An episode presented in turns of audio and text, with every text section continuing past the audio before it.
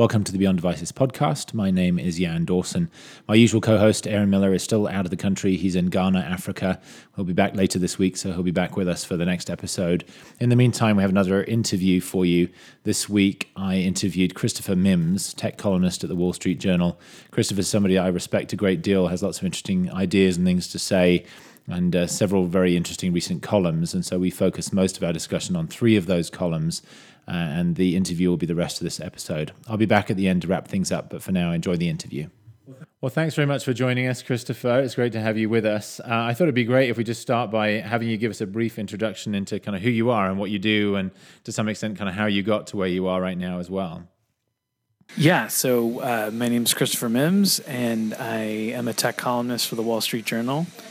And um, it, it was a long, strange trip to get to this point in my career. Um, I started really as a science journalist. I have a background in neuroscience. Uh, a lot of my first articles were about uh, the brain, um, later on, the environment, climate change, other complex systems. Um, and I started writing about tech, uh, honestly, because a friend of mine became a, a tech editor at New Scientist and I, I had always had a, a very strong interest in tech. I mean, I have a very distinct memory of reading Steven Levy's, I think the book is called Insanely Great, his history of Apple, when I was like 12, and and feeling like, wow, it's so incredible that somebody can write something so compelling about technology. Mm. Um, yeah. And you know, it turns out tech is is there's a lot of adjacencies between tech and science, but I've also just benefited from the fact that journalism is still very much a trade and you still learn on the job.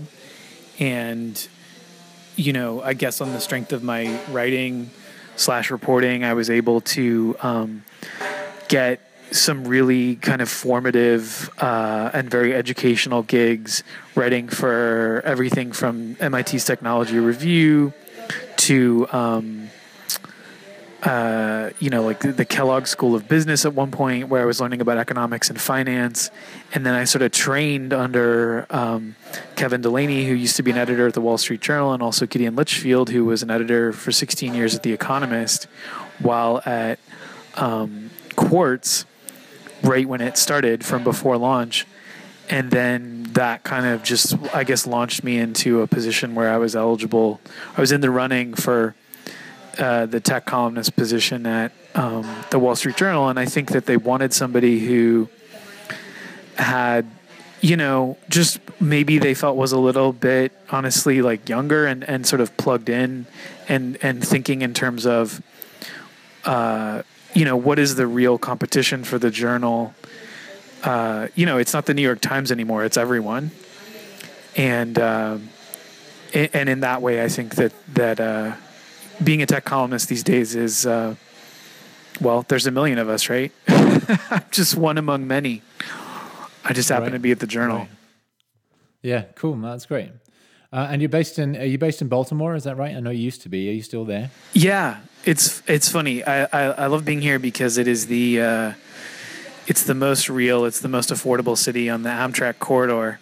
So I get to spend a lot of time right. in New York. I get to spend a lot of time in DC. Do you feel like it's a handicap being based kind of on the East Coast and and and not say on the West Coast, not in Silicon Valley? I mean, I'm based in Utah, so you know I'm also kind of out of that sort of Silicon Valley bubble, and I think feel like sometimes actually it's helpful uh, to see the world from a different perspective. But do you ever feel like it holds you back being based there? No, I mean, I think my inspiration are people like, I mean, you and people like Ben of Stratechery. I mean, he's based in Taiwan and he's writing some of the smartest stuff there is about tech. And you could ask yourself, well, how is that? And I think that the answer is that, um, you know, you're, we live in an age when um, the internet, especially with tech, really enables you to write about tech from anywhere, to research tech deeply from anywhere. And, you know, at the end of the day, the, the instrument that a journalist still uses is, you know, you're diving through documents, you're interviewing people. Uh, when I'm out in the valley, it definitely makes a big difference in terms of making those personal connections and building trust sure. and helping me source up. But, you know, when I need to research a story, uh, the odds are I've never written about that topic before. And I'm going to be making, you know, a dozen phone calls to people all over the world regardless. Right. So, what I wanted to talk to you about today was several of the columns that you've written, um, starting with this week's piece, which was about, I think the phrase that you used was e governance and kind of uh, governments trying to learn from tech companies in terms of how they operate. Uh, the second one is uh, a piece that you wrote last week about uh, the tech bubble bursting. Uh, and I know that that seemed to, you know, just looking at the numbers on the Wall Street Journal website, that seemed to get shared a lot more than some of the other pieces, and somewhat controversial. I guess it's it's a topic that continues to be controversial, and so I'm looking forward to discussing that side of it. Uh, and then the third piece was one that you wrote about Apple back at the end of March, right after the the uh, smaller iPad Pro was announced, when uh, you wrote a piece that basically poured some cold water at least on the idea that this iPad Pro could replace a PC for many people. So, love to just talk through each of those three columns in turn. Um, starting with this week's piece and kind of how did you come to write that piece and, and i guess more broadly kind of how do you come up with ideas for these columns so um, this week's piece about e-governance is an example of something that um, gets researched for months and just mutates and mutates and mutates. It was actually born uh, in a conversation with, of all people, uh, a congressional aide. His name is Matt Lira. He is uh, the author of the Jobs Act, which is what has given us equity crowdfunding, which, for people who aren't familiar, is the effort to. Um, the classic example is what if everyone who had participated in Oculus Rift's Kickstarter had gotten shares in the company instead of headsets, which, you know, by the way, they still haven't gotten some of them. Um, you know, wouldn't that have been an amazing windfall when it sold to Facebook? Uh, so, in an unusual show of uh, bipartisanship, uh, the Jobs Act was passed. Um, and, you know, he and I were talking about what it meant and what is going to happen in the future. And he pointed out that, you know, tech is this one thing that, you know, even in our hyperpartisan age, you can get it. People still believe in innovation in DC and, and, you know, some really landscape altering um, legislation has been passed. And, and frankly, I think people are, because tech is so divorced from DC and policymaking, more of it's on its way. Uh, some of it has already been passed. Some of it is just waiting to be implemented, and it you know it's going to create whole new industries. Um, and you know, after that conversation, I just kept researching, and I realized that e-governance is this giant topic. Um, Estonia is a really incredible example of a country that has um, basically turned its in, made its entire uh, government IT system work on a single verified identity. Um, and and that is so compelling a prospect that they invented this uh, this very unique thing called uh, e-residency, where you can go to any Estonian embassy. They will give you a a card and a little like USB. Um, it's basically like something for two-factor authentication um, and you can now set up a business in Estonia. You can set up a bank account remotely. You can uh, get a lot of the benefits of doing business in the EU without ever moving to an EU country. Um, and so it's kind of to me a shocking example of a country behaving like a startup. Like Estonia's competition for this is like Stripe. Stripe is trying to make it easy to set up businesses anywhere. Right. Um, so you know to me it's amazing that uh, especially in an age of multinationals um, you you can now maybe borders are finally starting to come down. I mean you know you don't have to be apple. Uh, you, you have to be apple to set up a business in ireland and take advantage of those tax breaks. But estonia wants to make it possible for anybody you know any sole proprietorship to do right. somewhat similar things. Uh, which to me is just amazing. And, and, but but again, it's something that is it's hard to wrap your head around because I think in tech, unless you are you know the the the counsel for one of these companies, not a lot of people think about the laws and how they affect them until they run afoul of them, and then they start complaining about how you know permissionless innovation or whatever. Uh, but at the end of the day, you know, the markets that we all play in are, are created by the governments that we're subject to. Yeah, that's uh, it's one of the interesting things where people sometimes talk about this stuff in terms of kind of competitive advantage between countries. Do you feel like that's a real thing? I mean, it feels like it's more so in the case of you know businesses and making it easier for businesses to get started in a country than it is, say, for some of these sort of more citizen-oriented services. But do you do you feel like it's a a real thing and that's going to be kind of an increasing source of competitive advantage for countries going forward? Yeah, and, and, I think I think it's there's kind of a fascinating study to be made of you know people talk about why is there only one Silicon Valley? How can you create Silicon Valley elsewhere? Um, you know, I mean, one reason that entrepreneurs still move to the U.S. despite our our pretty awful uh, immigration laws is simply that we have this you know business friendly environment. We have the rule of law. We protect IP. Um, you know, we make it easy to hire and fire people. Um, you know, that's why, uh, what is it? A, a, third of all Silicon Valley tech startups are started by immigrants, I think. Mm-hmm. Um, but we, you know, Silicon, increasingly, Silicon Valley is not the only game in town. You have tech hubs elsewhere in the U.S., which I think are more significant than people realize. It's just they tend to be in industries that don't get as much attention. But you know, biotech is huge, energy is huge, uh, transportation and self-driving cars are going to be huge and they're going to start in states that have regulations that are friendly to them. I think also kind of at, at its parallel at its peril, Silicon Valley ignores the startup ecosystem in China. I mean, Shenzhen is a very special case. China is a giant market. It's closed to most Western companies, so people don't understand the unique dynamics there. Um, you know, it's also not clear if those if a lot of the companies there are ever going to be able to make products that really break out in the West. And and maybe they don't have to because they have such a giant domestic market, but you have you have tech ecosystems everywhere. There's a lot of, you know, what people call path dependency built into them. Uh, where you know they may function very differently just depending on their unique histories. But um, you know, it all depends on your interest. Do you want to break into these markets? Do you think these markets have lessons for the West? I mean, I think they do.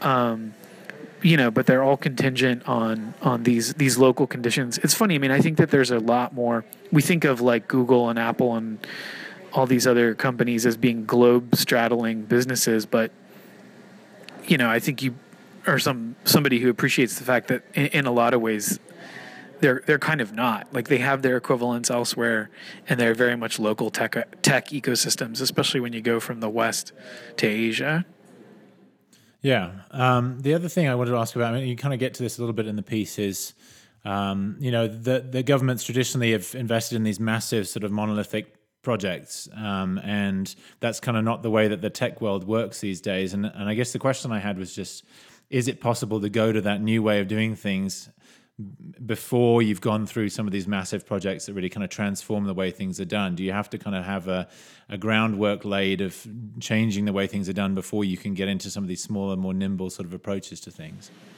I mean, I think that's why you have uh, Code for America, which is a nonprofit trying to change the way governments do procurement. Uh, uh, you know, 18F is a good example. So between 18F and what's called the U.S. Digital Service, they're going to have a staff of 500 by the end of 2016 is what's projected. Um, so I think people don't realize like how how big this movement to reform government IT has become.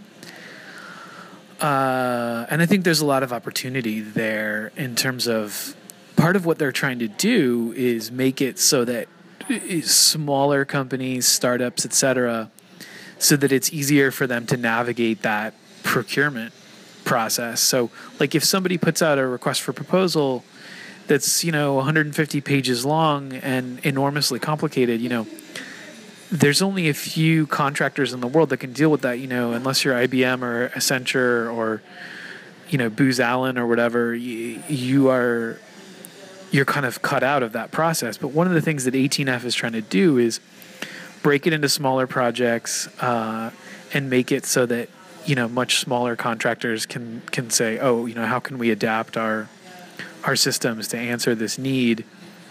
Um, and you know, I mean, you know, government IT spending is eighty billion dollars a year.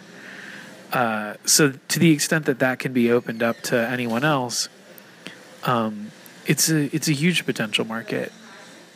Cool. Well, let's let's move on to the second of the top the uh, columns that I wanted to talk about, which was uh, the one about the tech bubble bursting. And as I said, this one kind of got quite a lot of attention. It felt like last week after it was published, and I saw, for example, Jessica Lessin from the Information kind of pushing back fairly hard on your kind of key conclusion that there was a tech bubble and that it was bursting.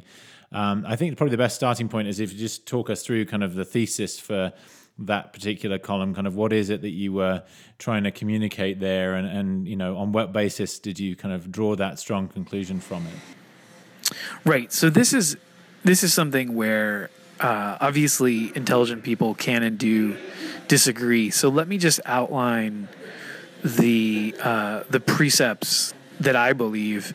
And then you know anyone listening if they disagree with any of them the, you know, honestly, the thesis falls apart. so that's, I think, the basis of discussion. But, but here's the bottom line, right? Like, let, let's just take a step back. There's a lot of people who get lost in the weeds and they like to point to the success or failure of individual companies. But if you take a step back, and I think Bill Gurley did an excellent job of this in his latest blog post uh, about recapitalization.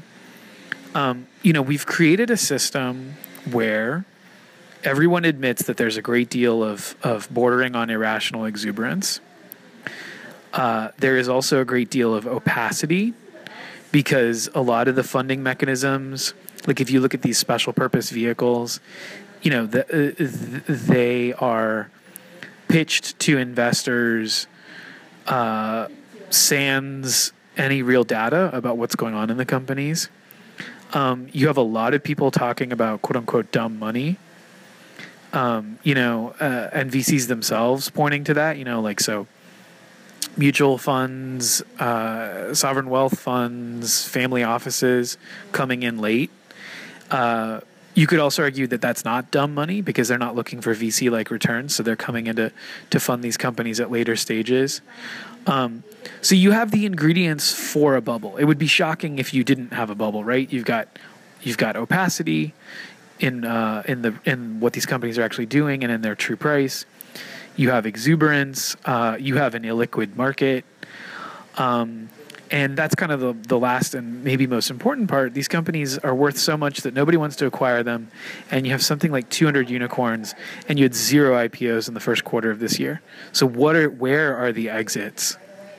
Uh, so, I think that where people sort of push back on this thesis is they're like, well, the, I mean, there's, uh, let's take like sort of the Marc Andreessens of the world. I mean, I hate to speak for him, but he, he's made himself such an avatar of a particular view of Silicon Valley that it, attaching his name to a straw man isn't too much of a stretch here. Uh, you know, this bubble is not in the public markets granted, you know, we're not going to, I think the last bubble wiped out more than $6 trillion worth of people's wealth from the public markets. Obviously, that's not going to happen because these companies aren't going public. So the scope of the damage of any quote unquote bubble popping is limited. Absolutely, that's true. Um, the second thing you could argue is that the um, number of of breakout hit companies that are are going to come out of this the last few years of uh, startups is going to be higher than the traditional six or seven that come out. Now that's possible, but you know the detractors, and this is somebody I interviewed, um, Keith Rabois from uh, Khosla Ventures. He said, you know, not only do I not think, he said that not only does he not think that we're going to get more than six or seven really big breakout companies per year. That actually, too much money reduces the number of breakout hits per year because um, talent is so fragmented. There's so much money chasing talent that you can't concentrate enough talent in one place to make a really exceptional company. Now, obviously, his bias is PayPal because that's his you know formative experience with this and you know the so-called PayPal mafia is uh, maybe unusual in the last 20, 30 years of tech in terms of the success of everybody who came out of that. Um, so you you have so many uh, unicorns that that uh, even if we had a healthy IPO market, there is no way that they are all going to make it through that gauntlet. So so we need to cut the number of unicorns in half Um, that means significant down rounds. And I think the sort of my final point, and this is I think the where the most productive disagreement can happen is people forget that you know when a market goes from greed to fear there is this powerful psychological component which creates a feedback loop. You know, people get afraid to invest, companies start dying or seizing up, that creates more fear. Um, no one can predict exactly when that's going to happen. And I think when you think that's going to happen depends on whether your disposition is sort of bullish or bearish. And I would be the first to admit that I'm the kind of person who is sort of, I think, hyper alert to threats to any given market like this. And, you know, if I had a job other than tech journalist, I would be I'd be a sell side analyst. Like I'd be the person telling you when to short the stock. So that's the lens through which I think you should view anything that I write about this.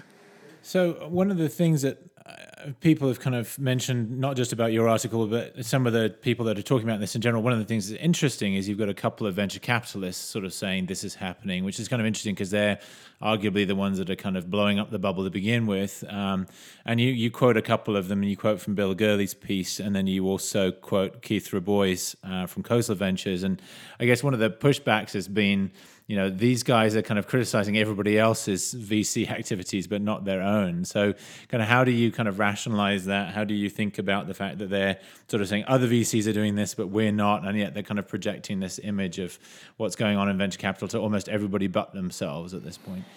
I mean, personally, that's the most frightening thing of all because it's not just the VCs that I quoted in this piece. I mean, people have been saying this to me for 18 months and they've been saying it to tons of other journalists too.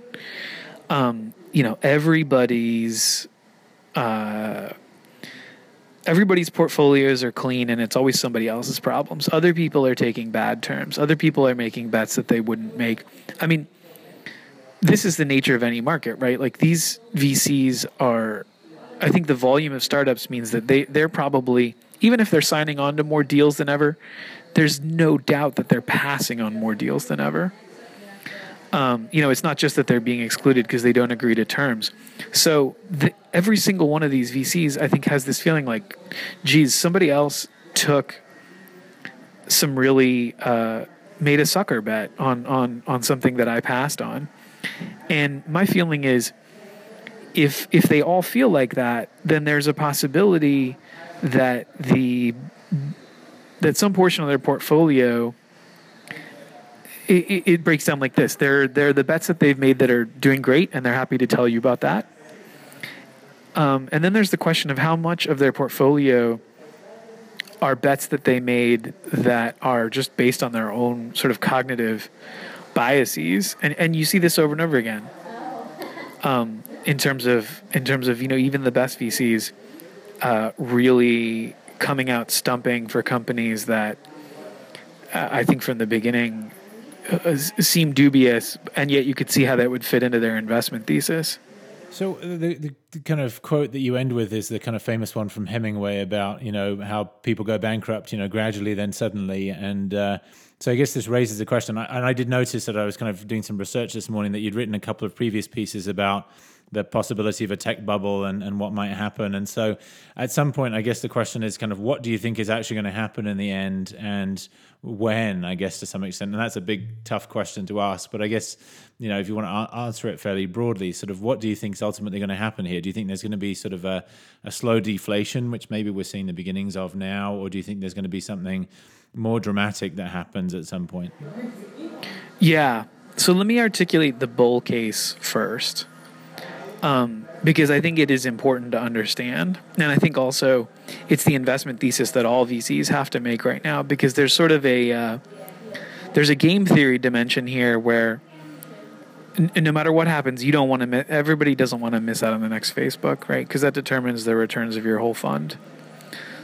So this is what a VC has to think like right now. The bull case is uh, there is so much quantitative easing there is so much money on the sidelines. You know, first quarter, record amounts of money, all time record amounts of money, nearly all time record amounts of money poured into VC funds. You know, their LPs are still interested. LPs are committed on, you know, decade and sometimes 20 and 30 year timescales. You know, they've seen things go up and down before. I mean, in some ways, LPs investing in VCs is recession proof. so given that there are there's more money than ever because of some very specific policies by central banks, uh, and and that money can't find a return elsewhere. Maybe we just have more money than ever for tech startups specifically, and that amount is going to go up and down, and there's going to be you know a little mini winters and stuff. But we are just in a whole new regime in which people everyone buys the thesis that uh, you know the future of every industry is to be disrupted by uh, startups that at the very least are acquired and and that at the outside you know replace the old incumbents. And that river of money it just doesn't stop. And and who cares that it ends up funding a lot of dumb companies that go nowhere because the uh, the the rate of growth of the ones that are winners is just unprecedented. Uber, Slack, you know, you name it. Um, that is the the bull case, and if I were a VC, that would be my investment thesis because otherwise I'd have no business being a VC. Um, but the other side of that coin is that um, we again it comes down to macroeconomic conditions um, you know, and there are tons of kind of asteroids orbiting out there in the sort of financial Oort cloud. Um, you know, there's there's debt in China. There's uh, Saudi Arabia's sort of almost bizarre efforts to move its wealth off of oil and into its sovereign wealth fund. Uh, you know, we, we're in a time that has never had a, a precedent in, in our financial and economic history. Uh, in terms of the the amount of leverage that all these governments are subject to, and and we. Uh, we could very well have some kind of external crash that's then going to impact the uh, the market for VC and the market for startups. And in that case, um, you might not see it immediately because if these companies aren't public, their value is not being priced day to day. I mean, people have tried to price it um, more frequently, like the mutual funds that are invested right. in them. And I have, you know, I've talked to the head of, uh, I forget which fund it is, but it's one of Fidelity's, you know, multi hundred billion dollar funds. And he's like, oh, we have 300 analysts looking at this every day. And it's like, great, but that, that doesn't tell you anything. I mean, the, the only way to determine the price of something is to find out what someone will pay for it. Right. And I mean, yeah, maybe there's some sales in the secondary market. You know, maybe you can try to link it to uh, the price of publicly traded companies that are comparable. But like at the end of the day, I, I honestly I call bullshit on that. I don't think right. they have a clue what these companies are worth, and I don't think that they could. Mm-hmm. I mean, they're doing their best, but they're they're flying blind, really. And, and I mean that's why I th- that's kind of the inherent challenge with the private markets, right? I mean, you just don't have a public market for this stuff, and so it's a very limited market, which is inherently sort of distorted. Yeah, and so um, you know, it, it, because these companies have raised a lot of money. I mean, you know, everybody who I talk to will tell you off the record, like, oh yeah, we have a war chest. We've raised a bunch of money. Um, some of them with very high burn rates, I think, uh, are, are more in danger of blowing up than others. Um, but even if funding seizes up tomorrow, you know, you have a period of, of six to 18 months or even years um, before you find out, before the tide goes out and you find out who who right. was not able to convert to profitability. And so instead of this bubble just exploding like the last one and or the big one in 2000, it's just like a slow leak of air. And I think for some people that'll be reassuring, but for the people who are really paying attention, um, it, it, it means that uh, any any sort of disjuncture, any inflection point in the rate at which companies are failing, people might not anticipate because it's just it's happening slowly until mm-hmm. one day a bunch blow up all at once, or right. you get. I mean, imagine tomorrow that Uber uh, because their plans in China don't work out, and because of their sort of funny accounting on profitability in North America, has to um, revalue themselves and and they're worth half as much. They go from 60 Right. to 30 billion. I mean, you can't tell me that wouldn't have a major impact. And I know because they have told me that they have significant runway. So maybe that is 2 years off. Maybe it's somebody else that has to do that. But I uh, ultimately I think my skepticism gets the better of me and and makes me feel like if the funding environment really is the way that you know VCs are saying it is now, uh, barring a big change in that, um, we're going to see a bunch of unicorns just slowly get picked off one by one. Right. Interesting. Yeah, I mean it's it's it's a fascinating topic. I think the hardest thing about it is that kind of bubbles are to some extent kind of in the eye of the beholder. You know, it's sort of very very hard to know you're in one until it does sort of definitively burst. Um, you know, we've got these interesting signs that you talk about and have talked about just now as well. Uh, and clearly, some people from within the industry that's uh, starting to believe this. Um, there was a great interview, I think, with Keith Rabois from I think with Kara Swisher on one of the Recode podcasts recently, and uh, if there's something that our listeners are interested in, that's well worth listening to because he kind of goes into quite a bit of depth about his thoughts about all of this. Um, as we transition to kind of the third column that we're going to talk about, which is the one about Apple and the, the new iPad Pro, um, another question I have, I guess, is you know the the bubble one, the the title's fairly sort of strident. You know, the tech bubble is bursting, and this Apple one that we're about to talk about, the title is Apple is missing a golden opportunity. And again, there are some fairly sort of strong uh, opinions and conclusions in there. Kind of as a tech columnist, do you feel like that's your duty to kind of draw these strong conclusions? And do you ever feel like you have to, in, in the service of writing something interesting, you have to maybe even go further than your true feelings on things, or do you only kind of ever make these strong opinions when you really kind of have the you feel like you have a firm basis in fact, and that's really what you believe? So, i mean, that's an excellent point, right? The temptation is to to be overblown in your claims. Um, uh, I think that my editors at the Journal are by nature uh, quite conservative, and I don't say that in a bad way at all. I think that it's valuable because any thesis that I want to articulate, they're going to push back on pretty hard. And they're going to say, "Well, what about this?" Um, so there, these columns are are are more than ever a real collaborative process. I'll draw, um, you know, experts from our own staff, people who report on these beats every day, are going to weigh in, um, and, and you know, my editors, who are very smart editors, are going to really stress test um, a lot of what I write. Um, that said, as a columnist, it's absolutely my my this is duty number one every week is to, is to state an opinion and defend it. So I'm never going to write a piece that's just kind of like, hey, what's up with the VR? Well, some parts of VR are good, some other parts are problematic. You know, this has been your daily update.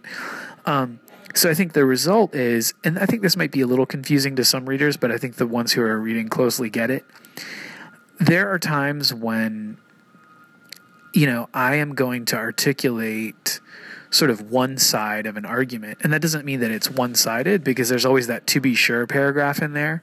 But it's kind of like if I had 3,000 words instead of 800, it might be like, here's one side of the argument, here's the other side of the argument, you know, here's where they overlap. You know, pick the axioms that you feel the most comfortable with and draw your own conclusion. Um, but you know, I mean, Felix Salmon once said that uh, that the essence of a good blog post, I mean, this is true for columns as well, is that it, it can only ever encompass one idea. So you have to pick, you have to pick that one idea and you have to run with it.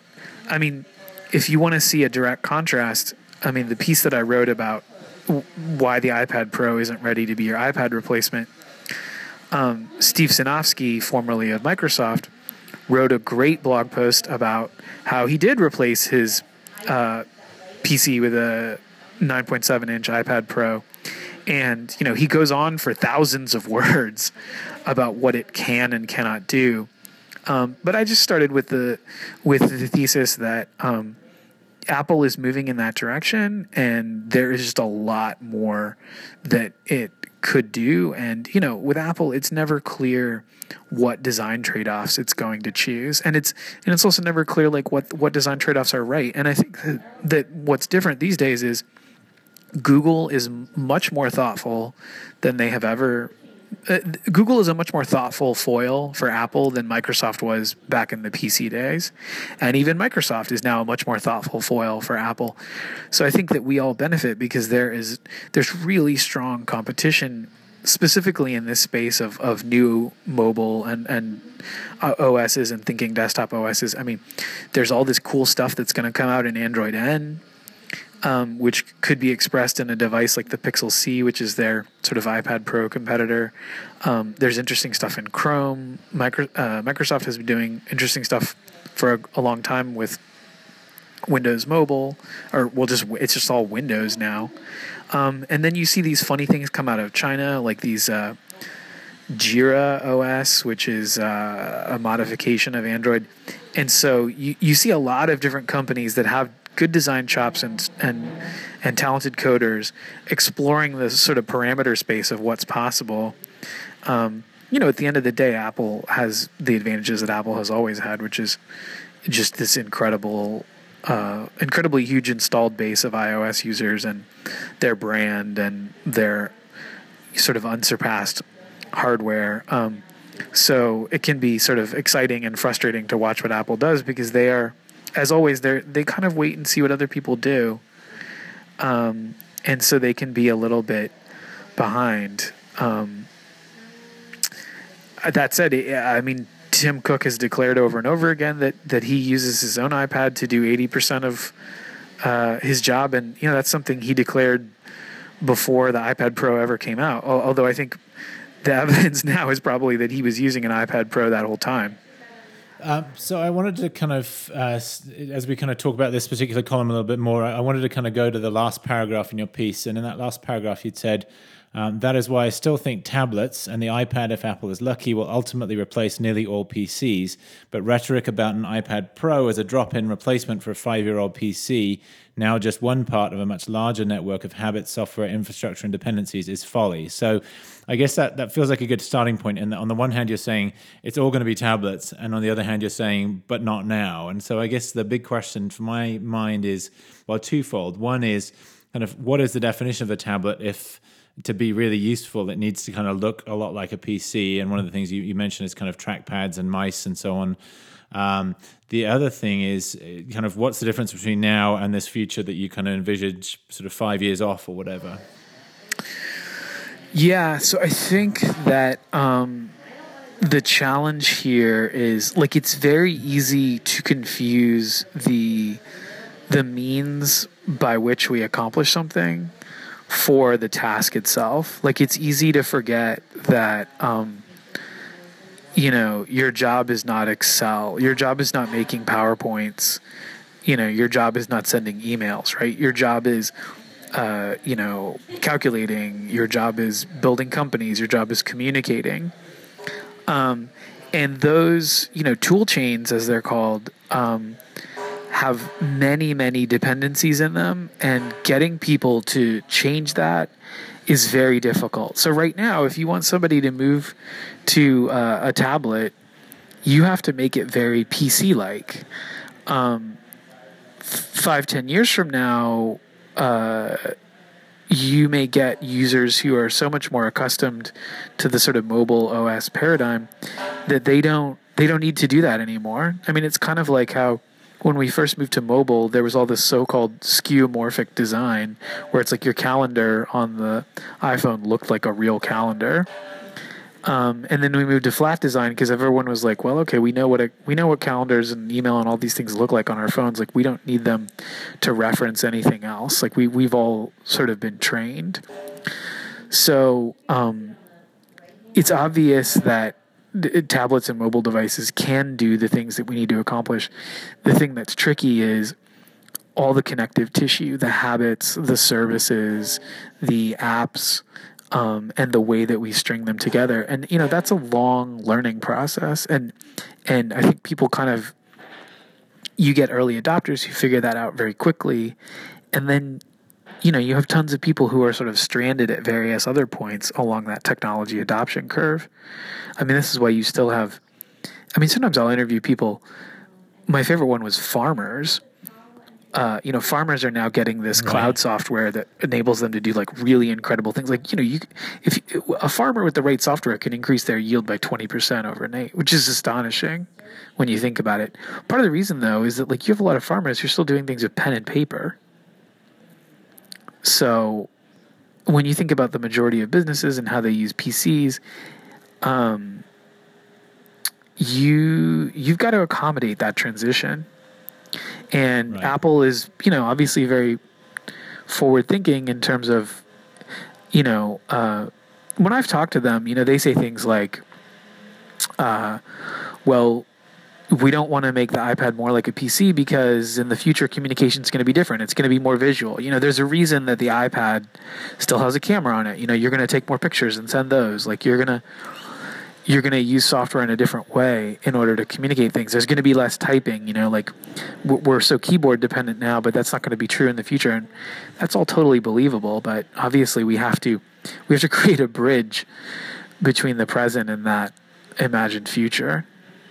Yeah, it's one of those things where I think the the phrase that Tim Cook uses about the iPad Pro um, from back in the fall when they introduced the bigger one was, you know, about this is kind of our best version of our vision of the future of computing, essentially. And, and it, it's key that it's not the present of computing, but it's the future of computing. Like this is the direction that the iPad Pro is eventually going to go in in such a way that it does become kind of the way that we do things in future. But by implication, it's not the present. So it's going to take us some time to kind of get to that vision in full. And I think this the problem then is that you then say that you know this can replace your PC today at the same time, and so there's that kind of inherent conflict between talking about this as a future vision and then trying to bring it back down to earth today, and so that it's a PC replacement for many people, which I don't think it quite can be yet. Yeah, I mean it. It really can't, and um, I think that uh, there's a larger theme here, which is I think that um, I think we might, especially those of us who write about tech regularly and think about it.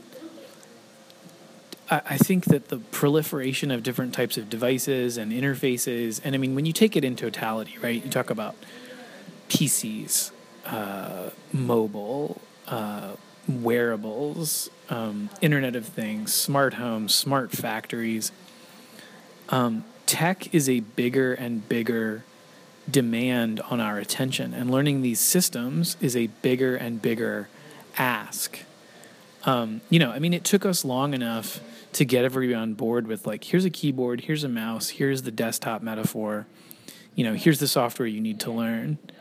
Um, with that proliferation, uh, I, I, I, think, and maybe it was you who was talking about this, or, or somebody else talked about um, this concept of behavioral debt. It's like technical debt. And, you know, the idea is just that people have become so accustomed to doing things in one way. Um, and to ask them to sort of change that entire behavior pattern and use an entirely new set of devices and software that functions in a different way that's very challenging for them and people don't always have the time to relearn it and unless necessity drives them to they won't. Um, and I and I think that that it's easy to forget that the biggest rate limiter on the real impact of tech on everyone's lives is not the rate at which we can produce or perfect this new technology it's the rate it's the rate of adoption. And you know I have no objective measure of this but as much as I think everyone has a drive to stay current I do wonder uh, the extent to which the complexity of all these new systems that we're introducing is a drag on their adoption because in total um, it's just a bigger ask than it ever has been before. Great. Well, I think that's a good place to, to wrap this up. So thanks very much, Christopher, for spending the time with us today. Um, appreciate your time, appreciate your insights. We'll include links to the columns that we've discussed on the uh, podcast website so that you can easily link to those. Uh, Christopher, you're pretty active on Twitter and your handle is MIMS, M I M S. Uh, any other sort of keys to how people should find you? Uh, no, that's it. Uh, you can find me on Twitter and my DMs are open. cool. All right. Good to know. Well, thanks again, Christopher. All right. Thanks so much. Thanks again to Christopher Mims for joining us. Again, there will be links to several of his columns and other things on the podcast website at podcast.beyonddevices. And again, this is a temporary departure from our usual format, but next week Aaron will be back again, and we should be back uh, to our usual format with a news roundup, a question of the week, and various other things uh, covering recent tech news and that kind of stuff. So uh, thanks again for being with us, and we look forward to speaking with you again next time. Bye.